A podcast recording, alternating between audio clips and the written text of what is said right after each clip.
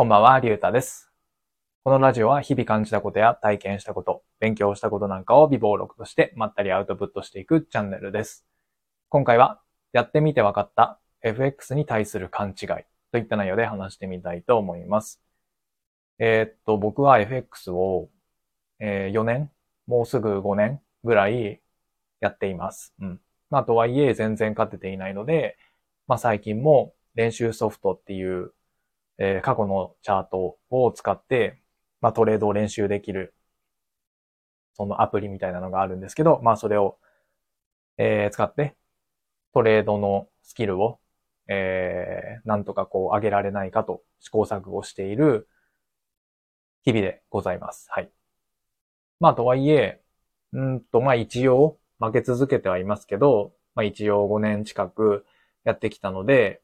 まあ、FX を始める前に抱いていたイメージと、実際にやってみた後で、うん、ここが違ったなっていうところが、えーっと、まあ、大きく2つあるので、今日はそれを話してみたいと思います。で、僕が感じた FX を、まあ、やってみる前とやってみた後での大きな違いっていうのは、まあ、2つあって、それは何かっていうと、1つ目が、すぐに大金は稼げないっていうこと。そして2つ目が、チャートをずっと見ていなくてもいいっていうことです。で、まあ、まず1つ目のすぐに大金は稼げないっていうことなんですけど、まあ僕は FX を始める前っていうのは、えっ、と、FX をやれば、まあ1年ぐらいで、うん、まあ例えば10万円を1000万円にするみたいなことが可能な世界だというふうに思っていました。うん。まあもちろん、うんとトレードスキルがあったりとか、うん、資金に余裕があったりとかする場合に、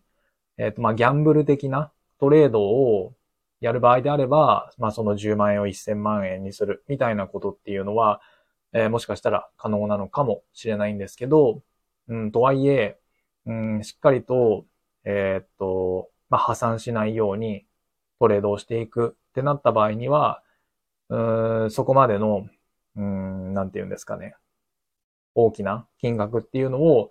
えーそんな短期間で稼げるのは難しいというか、まあ無理なんじゃないかなと、えーやってみて感じました。うん。じゃあ実際、えーっと、えトレードしていく上で、どれぐらいの利益だったら、まあ現実的なのかっていうことになると思うんですけど、まあ例えば FX のその証券口座に、まあ100万円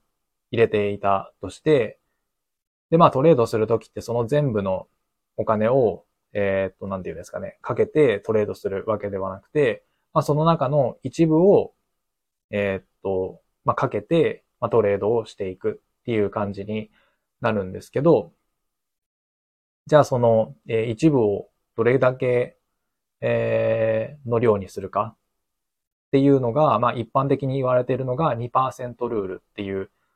風に言われていて、で、まあこの2%ルールっていうのを適用すれば、まあなかなか、えー負けたとしても、うんと、まあ資金がそこをつくことは、まあなかなかないっていうものなんですけど、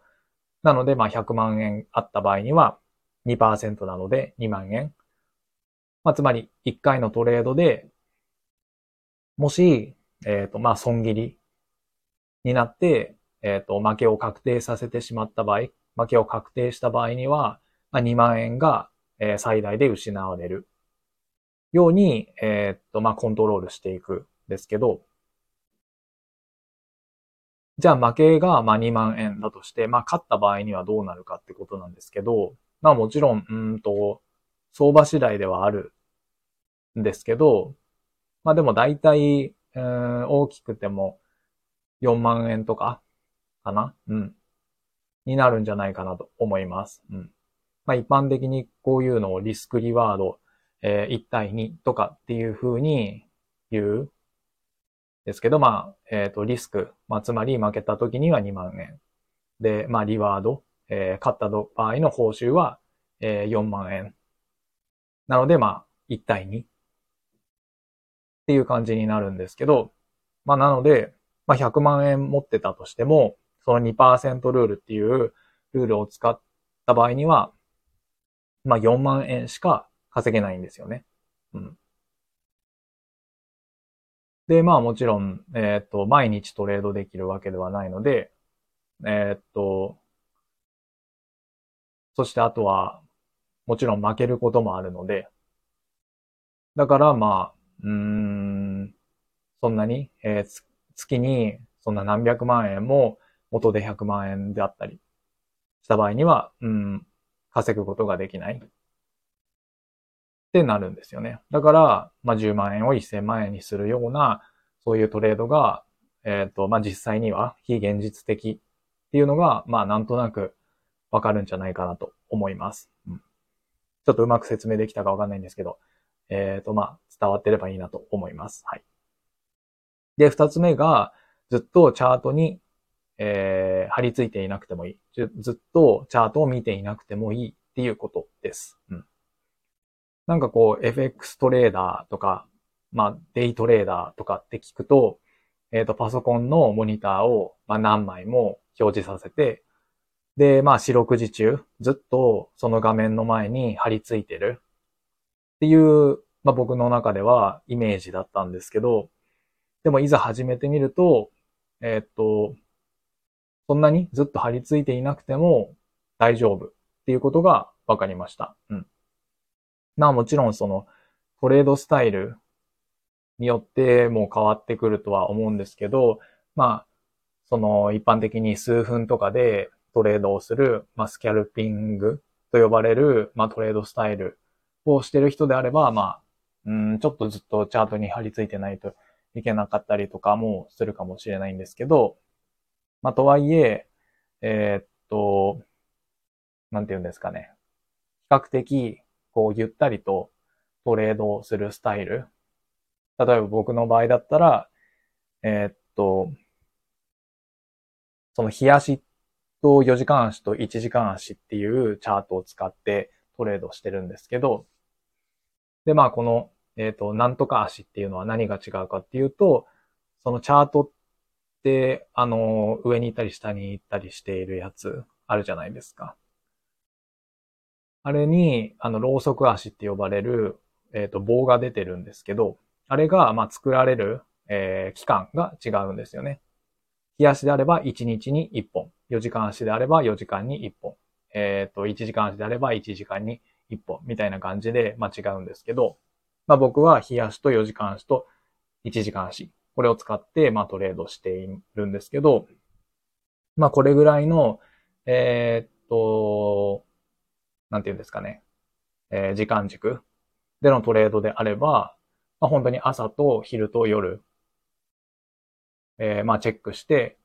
でまあ、えー、チャンスが近づいてきたときは、まあちょっと画面の前に、まあ、いないといけないぐらいの感じ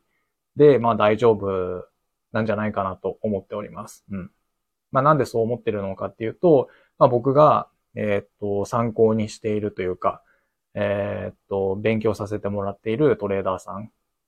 が、えー、っと、まあ二人いるんですけど、まあ一人目が、賢人のデイトレードって方で、まあ主に YouTube で情報を発信されている方です。で、二人目が100億円トレーダー。100億円トレーダー、うん、100億円トレーダーって方で、まあこの方も、まあ YouTube も、えー、やってるんですけど、あとはブログとか、えー、まあそういうところで情報を発信されている方で、えー、まあこの方々を見ると、まあ本当に今言ったみたいに朝と晩と夜、うーっていう感じで、まあ大丈夫なんじゃないかなと。うん。まあそれぐらいの感覚で見ているような、えー、感じなので、まあそれを根拠にずっとチャートに貼り付いていなくても大丈夫なんじゃないかなと、えー、感じたんですよね。うん。まあもちろん僕は現状トレードスキルがあまりないので、もっとチャートをちゃんと見てる時間を、まあ、伸ばした方がいいとは思うんですけど、まあとはいえ、えー、トレードスキルを高めれば、本当にそれぐらいの、うんと、1日に3回ぐらいチェックするぐらいでも全然 FX っていうのはできるんだなということを知りました。うん。だからやる前は本当にずっとチャートの前にいなきゃいけないんだろうなと思ってたんですけど、まあ現実は、うん、そこまで、えー、しなくても大丈夫っていうことでした。はい。なので、まあまとめると、えっ、ー、と僕が FX をやる前と、えー、実際にやってみた後で感じた、うんと、違い？は、えー、二つで、一つ目が、えー、すぐに大金を稼げない。そして二つ目が、えー、チャートをずっと見ていなくても大丈夫。うん。っていうことです。はい。えー、だからまあ、もし、うん、FX ちょっと興味あるけど、えー、なんて言うんですかね。やろうかどうか迷ってるって方は、まあ、今からもし始めるんであれば、えっ、ー、と、なんて言うんですかね。すぐには体験を稼げないので、まあもちろんスキルもないので、僕みたいに何年も負け続けるみたいなことになったりとかする可能性ももちろんあるんで、まあ、すぐに大金が稼げないっていうことをまあ意識しつつ、で、あとはまあ、うん、一般的なこうイメージである、デイトレーダーのイメージである、その画面の前に貼り付いていなくても大丈夫なんだっていうことを、え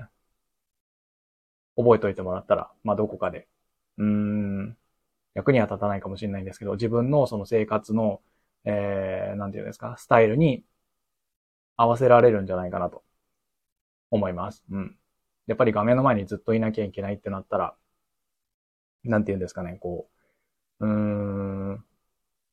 自分の生活を崩してあったりとかする可能性もあるので、うん。だからそこまで大きく、うん、なんていうんですかね、えー、生活を変えなくても、えー、やりようによっては大丈夫なんだよっていうことです。はい。うん。まあちょっと最後まとめきれませんでしたけど、まあそんな感じで今日は終わらせてもらおうかなと思います。というわけで今回はやってみて分かった FX に対する勘違いといった内容で話してみました。今日はこれで終わります。ありがとうございました。